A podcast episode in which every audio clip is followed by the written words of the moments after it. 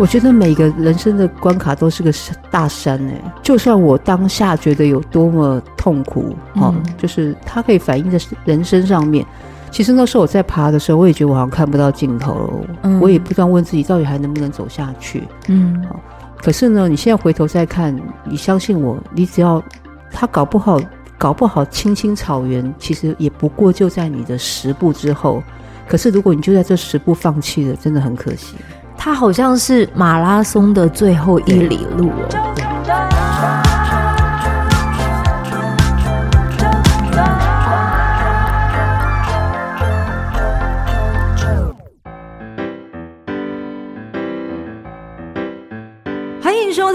听啾团，我是九九。今天阿啾呢在三立电视台访问的是我们的节目部总监黄小梅梅姐。嗨，大家好，纠团的大家大家好，给你一个掌声。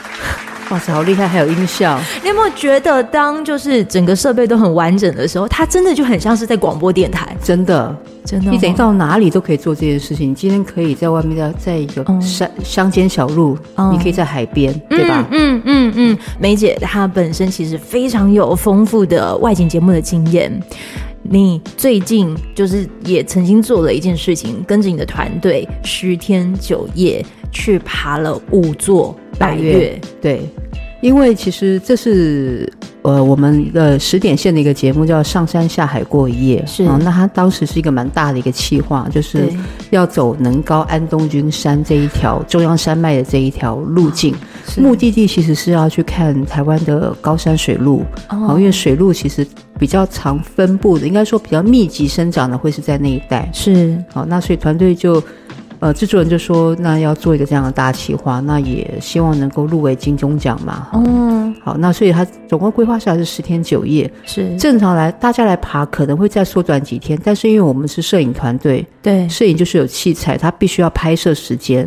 所以会拉的比较长啊，嗯、所以就规划了十天九夜。嗯、好，那说实在，我那个时候还没有跟这个团队有过什么外景这么长的时间，嗯、基本上也之前节目刚开的时候才去过一次这样子。是那，我就说，哎，他就说梅姐你要不要一起去？我说，嗯，我可以嘛？拜托，我又没有爬山，我又不爱爬山。我不是爬山咖，哦，所以是他们邀约你。对对，他说你要不要一块去这样子啊？我说好啊，我心里说好，我说可是可以再让我考虑一下，我怕拖累你们，嗯，因为这不是开玩笑的，因为你身上要背的是超过十公斤的背包嘛。哇，十公斤的背包，那你又要爬这个十天九夜，对，那你又没有爬。基本上你没有爬大山的经验，嗯，你爬得了不起就是象山，嗯，那那那或者是高雄的话就柴山，就只会只会这种山，寿山寿山，对，哦枕头山，哈，大概就是这样，对，或者是吃点原本山，对，所以没有这方面经验。那你说平常的运动，那也是骑车，骑车也不是靠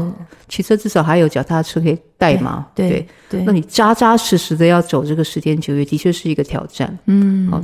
但是我也没有想太久啊，我说了，就是我的个性呢，基本上是只要有好玩的东西，好，我觉得衡量可能还在安全范围内，嗯，我通常不太会拒绝，好，我就会去尝试它，对，好，所以我就说，好，你确定哦，哈，你确定我可以哦？他说可以啦，我反正有有有协作嘛，嗯，高山协作是哦，可以的，那个我们就是，而且都很。拍拍走走，拍拍走走。高山协作是什么？就是他会帮你呃挑比较背比较重的东西哦。然后它呃山上，因为山上是没有小屋的，对，我们的路线是没有山屋的，是，所以他们会帮你背帐篷，好，会帮你背晚餐，好，因为他们会整个锅子、整个的瓦斯炉、这个食材会背上去，因为你基本上你这个酒业，好，全部在户外，全部在户外去做。那个搭搭帐篷啊，搭帐篷做，所以这些是需要有经验的，不是说我们、嗯、我们会搭个帐篷就上去了。对，所以他们就叫高山协作。基本上你爬大山，没有这些高山有经验的高山协作，你也爬不了。真的。对，好，他们会带你怎么走，因为路线是有一个固定的。嗯。为什么有很多山难事件频传？可能是因为经验不足，或是没有协作在旁边。对对。好，所以说 OK 啊，好，那我们就去吧。好，就当因为第一天呢，路程很长，第一天大概十三公里吧。等一下哦，对你从答应到出发，这中间有多久的时间？一个月。所以你有一个月的时间，嗯、也许在第二十八天，你还可以说我不要去，可以。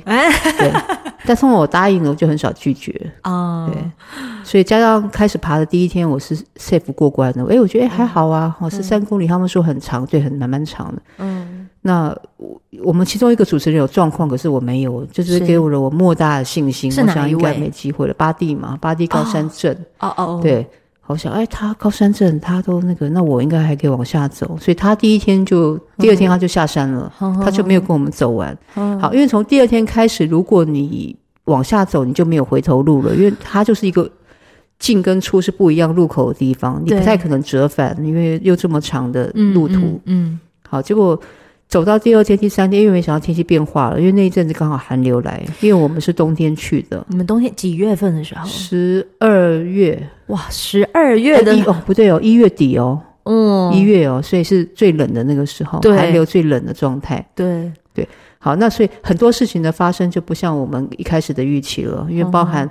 下雪，嗯，好，然后雪压断了很多你原本走的路，嗯，所以你变得原本是走人的路，嗯、改成要走兽路兽径，哈，走让你走兽径的意思就是说你可能很难走，对，你可能要四肢攀爬，嗯，所以状况就会跟着来了。对。我所有的状况我就跟着来，我包含我觉得我一定不行了，我觉得我一定要死了，我一定要、嗯、就走在那个悬崖边的时候，雪打下来，旁边就是悬崖的时候，你那时候就会觉得怎么办？你身上有背装备吗？有有有，因为你必须，因为你不能把全部的重量都给人家背，我觉得很不道德。如果因为如果你要做这件事情，你干脆别来，嗯，因为你只你只是徒增别人的负担。对对，所以我就硬硬，他们有他们有帮我拿背了一些。嗯，嗯，大概比如说减个五六公斤这样，但身上还是加上上去还是有十几公斤的重量。哇，对，所以你在那十呃，大概在十三公里第一天过了，对，第二天、第三天你状况就不好了，因为气候整个不好，对啊，然后基本上你所有的想得到的什么垂降、攀爬都用上了，所以体力的的的状态其实已经到极限，然后包含。嗯摸黑下山，然后我又扭伤脚，嗯、哦，那可是还是就，所以这整个过程，我就体力是一天比一天弱了，可是我还是必须要往前。所以我说，我说这个我爬的不是什么山，我爬的是意志力，基本上就是靠意志力走完，走完走完全部，但是。我觉得蛮值得。我觉得值得有两个原因。嗯、第一个是你在那个高度，你看到的台湾还真不一样。嗯，如何的？台湾还真漂亮，因为你到那么高的海拔的时候，你看到的是群山，好，看到的是、嗯、呃那个水路是一大群一大群。那个水路你不可不可能在现在这个地方看到，嗯，一定要到那么深山里你才看得到水路。我想，哇，台湾的生态真的好丰富，哦，台湾真的很美，真的很美。然后再第二个，或者是说你。真的跟团队在一起，嗯，好，那大家会建立一个比较不一样的情感面在里头。那你也会知道，这个节目应该怎么样把它做的是让呃没有参与的人，好能够更容易看的。就说你从不同的角度参与，你就会有不同的想法。是对，所以。在这整个过程当中，真的是非常你你问我会不会再来第二次，我是不可能，打死我也不可能，对，真的不可能。但是它是一生当中一个很特别、很特别的回忆，因为不管你受身上是受了伤，因为包括我呃倒数第二天下山，因为体力不支，我往前扑倒，我的牙门牙就摔断啊，对，所以我光是植牙，我是到上上上个礼拜才把牙全部植完，我花了一年半的时间才把牙给植完。啊天哪！对，所以整个过程当中你。伤痕累累，然后我后来下山的状态是脸已经，因为可能有点高山症吧，嗯，就是脸也肿了，然后因为牙断了，所以牙齿也咬到前前面的嘴唇，所以流血结疤，而且那几天脸已经扭曲到不成 不成人形，而且那几天也不可能就是还要洗澡这种东西根本，没得洗澡，没得洗澡，免谈，对，而且我刚才。我其实我看了你们的这个节目的，很像真的在说一个故事。对，一个人带你去走进山，我可能到不了那个地方，但你们每一则的章节。真的要用章节来说，你们总共有什么第几话？第一话、第二话，对，是告诉你一个只有十天九夜，告诉你一个五小时的故事。对对，五个小时的故事，而且它每个故事都有这个含义。比如说，我就是出发，就等于是我要走向归途。对，归途的意思是，因为每个人出发一定有一个终点站。对。不可能没有一个终点站的一个目标，嗯，所以只要是出发，你就会期待那个据点，嗯，对，所以唯有出发，啊，一切有开始，你才会有一个结果，是，所以对我们来说，那个归途就是一个伏笔，哼哼，因为整个整个状态就是一个圆一样，对，地球就是圆的，你从 A 点出发。嗯你不论用何种方法，你一定会再回到走到你原来的起点。是对。每一次我看到这些外景节目啊，也许我们可以看得到外景主持人，他可能就是在参与的这个个过程当中，记录了他的各种的一些表情样貌。然而，最让我钦佩的，其实永远都是拿着摄影机的人。嗯，他可能没有在你的视角去展现，他可能扛着摄影机，然后。甚至你姐刚才有说的，你可能在爬的过程，攀爬还是你什么旁边是悬崖，你都在经历着，但他们可能手上都还在拿着摄影机。对，所以我们的那那几位摄影能够入围，因为因为那十天九夜这个作品是入围金钟奖，我觉得是是是实至名归，实至名归，是应应该的，应得的。嗯，因为他们拍出来的画面真的是。第一个，他们会拍出这样的角度，表示他们站的位置是非常的特别的角度。对对，所以我觉得这可能就是做电视人的热情。嗯，好，就是你说这么辛苦这么累，可是他们最希望就是把这个画面能够带到观众的前面。嗯、是，这是做电视人。当你可能在嗯，不管是职场环境中，还是你要去做一个挑战，有时候有有些人他会先入为主的，就是直接啊，看着你可以吗？你 OK 吗？我刻板印象，对，我觉得这些枷锁都很无意义。嗯，就是当然，我我觉得今天要讲那么洒脱，也不是说生下来就这么洒脱。我觉得大家都一定是经过了一些事情的磨练之后，在电视圈的这几这十几年，因为大家都血气方刚嘛，刚入行的时候都已经有莫大的理想。可是你知道，如果只在意自己的事情，事情是成不了的，因为电视这个行业就是一个团体作战。对，它非常不一样，它可能不像您现在 Podcast，你你自己的设备自己拿了，然后自己录音时间弄了就 OK。可是对我们做电视来讲，因为它有影像，是那它不可能，它比较难靠一己之力完成全部的事情，是因为有人的合作，你的自我就不能放到这么大。对，的确，你就要变小。嗯，对，那你就要懂得怎么样能够让大家都开心跟快乐完成一个工作。嗯，这个就是我这这个。这二十年来，在这个行业当中不断的磨练跟要学习到的东西，尤其是当你爬到了那几座的百岳之后，你会发现到自己其实是很渺小的。对，渺小的。我就举例，我不，我不可能在那个地方原地就哭闹，跟大家说：“我管你的，我是长官，你想办法，我就是要下山，对不对？你不可能做这样的事情嘛。这样的事情的结果会是什么？第一个，可能你要花好几十万，好，应该说好几万，或甚至十几万。派直升机来，嗯，这钱你出吗？对，然后团队的心情是不是整个气氛都受到影响？对，对我觉得姐很厉害的是，你可以让你们的这个的团队的气氛是很愿意一起拼的。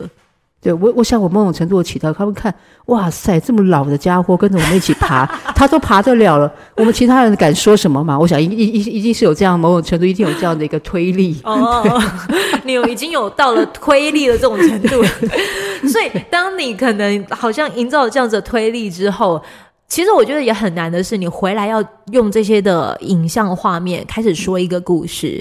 嗯、你们花了多久时间做这样子的一个？应该。应该剪后置，因为像录十天嘛，录十天，但光剪接过程应该三周有。三个礼拜，对，三个礼拜。因为后置是后置，其实是最花时间，因为你拍那么多东西，那拍那么多东西不是它毕竟不是个纪录片，对，就算是个纪录片都要花时间整理，对，没错，对，所以。后制回来重新怎么说故事，说一个好故事是更需要时间的。可是这一些剪接师他没有就是到呃，等于说跟着团队这个一起嘛。其实这一系列的剪接是我们制作人自己下来剪的。哇哦，对，因为他就是在里头嘛，他就在拍他，哦、所以他觉得他他自己要来好好的剪这个故事。嗯、对，那当然怎么说这五话哈，五就是第一话、第二话，怎么说这五话是我。呃，我跟他还有气化，当然还有气化，嗯，整个一起讨论出来的，嗯，五个不同的故事逻辑。尤其是如果梅姐你你有就是参与在这其中，所以更能跟他讨论这个，不然否则你就会隔靴搔痒，哦，对不对？你就说，哎，我觉得应该怎样？可事实上你不是在里头爬山的人，对对，不是在里头爬山的人，你要怎么样子还能够就是身临其境？其实参与就是最快的一个方式，对。所以你觉得你爬完这座山之后，还有什么难得倒你的吗？我觉得每个人生的关卡都是个大山诶。嗯，对。但我只能说，我觉得就算我当下觉得有多么痛苦，哦，嗯，就是它可以反映在人生上面。就算你觉得眼前当下有那么多痛苦，你觉得好像看不到尽头。嗯、其实那时候我在爬的时候，我也觉得我好像看不到尽头了。嗯，我也不断问自己，到底还能不能走下去？嗯，好。可是呢，你现在回头再看，你相信我，你只要他搞不好，搞不好青青草原其实也不过就在你的十步之后。可是如果你就在这十步放弃了，真的很可惜。它好像是马拉松的最后一里路哦，对，最难跑的就是那一里路，对。而且我始终都相信老天很眷顾我。嗯，怎么说呢？就是我不知道，我一直都可能我没有太计较很多事情。我觉得老天做任何事情都会是给你一个最好的安排。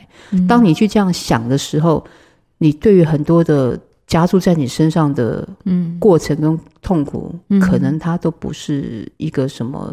天塌下来的事情，嗯，因为它可能就是给你一个养分，嗯哼哼，这个养分你吸收出去，哎，转头一看啊，原来还不错嘛，对对，真的还不错。我觉得姐在这么长的一个，不管是工作经验、人生历练，很多人，尤其是现在的这些年轻人，哈，我们我们年轻人的定义，就比如说是二十到三十五之间，其实。都还在努力为自己拼搏，但是通常可能有时候会很多人的话语就这样子听在其中。然而，为什么我要透过上山下海就是过夜这样子的一个节目，来去透过呃梅姐爬山的故事，去征服百岳的故事，想要告诉你的是，也许他也会被很多的声音影响，也许他可能会觉得因因着这些声音，于是做不到他现在目前所做到的事情。可是他用他的故事，他用他的历练，在告诉你说，你也许就只是差那十步之遥而已。是，其实我每次其实因为像很多人吧跟我讲说啊，你好厉害，你爬那个山，哎，要我就不行。其实没有什么行不行，只是你要不要而已。真的，我就跟他讲说，我都行了，你有什么不行？只是你要不要。你的心魔可能会大于你的身体。嗯嗯，心魔会大于身体。对。身体还是会有修复的机会，是的，是的，对。但是那个心魔，你要把它塑造的很可怕。对啊，你如果你觉得它很可怕，那它就真的很可怕，嗯、它就会影响到你的身体，你就觉得哇，我脚好重，我走不出去。对，哇，我觉得你的故事真的可以，我觉得不只是给给现在在拼搏的年轻人，有些可能呃是可以说是中年的吗？当然，我们是中年人了。进入到中年时期的时候，一定会对于人生路更加彷徨，因为他们好像会觉得机会越来越少了。呃，其实我倒觉得要看他怎么定义这个机会。嗯，因为其实什么样的叫做机会越来越少？说真的的，嗯、如果我举例好了，假设今天你，好，我比如以我在三立这样好了，那诶，机会是不是越来越少？是不是他们会嫌我年纪太大？会不会觉得说我应该还要换一个那个？那我换一个角度想，那也许这个他他就是 push 你去开发另外的机会的一个最大的一个、嗯、一个一个路嘛。嗯，那你如果眼睛不往旁边看或者外面多看一下，你怎么知道机会越来越少呢？对，嗯，对，就是一直在。往旁边，或者是你愿意视视野放远一点的时候，如果你只是一直往脚下看，那机会还蛮少，因为脚下就这么一丁点路而已。嗯，就很像是如果你爬完这座山的话，你应该也没有想到说有机会可以透过麦克风，然后去把这个故事给讲出来。对啊，其实那五天五座百岳，说实在，我爬完第一座的时候，我就觉得我应该没办法第二座，可到第二座之后，我觉得我应该没办法第三座，就没想到那个第三座是走走走走着走就哎，第三座到了。说哇，好像第三座捡捡来的就到，捡来的就对了。对，就是说，所以其实不要设限太多了，因为你想东想西没有用。对，哎，老天会帮你写好你的路。嗯，千里之行，始于足下。对，你足下你要开始做了。如果你都不开始做，躺在床上，好像坐在家里，嗯，那也就真的没没什么其他的东西。真的。听完这个梅姐的故事的时候，你应该自己应该会知道要不要走出去啊？你应该原本想要做什么事情啊？赶快叫他们，叫他们怎样？跟去吧，对，你去外面发呆都好，搞不好发呆突然之间就有你心仪的帅哥美女经过，哦、是不是？对，今天纠团收集到了梅姐的故事，她可能在这过程当中一度可能，也许主持人第一天就不行了，第二天觉得哇，甚至到后面自己的脚扭伤了，撞断了门牙。嗯，然而你给自己一点时间，都会修复的。对，都会修复的，真的。就看你自己。嗯听完这一集，我也希望你也被修复到了。再次谢谢梅姐，谢谢谢谢大家，拜拜，九九，谢谢。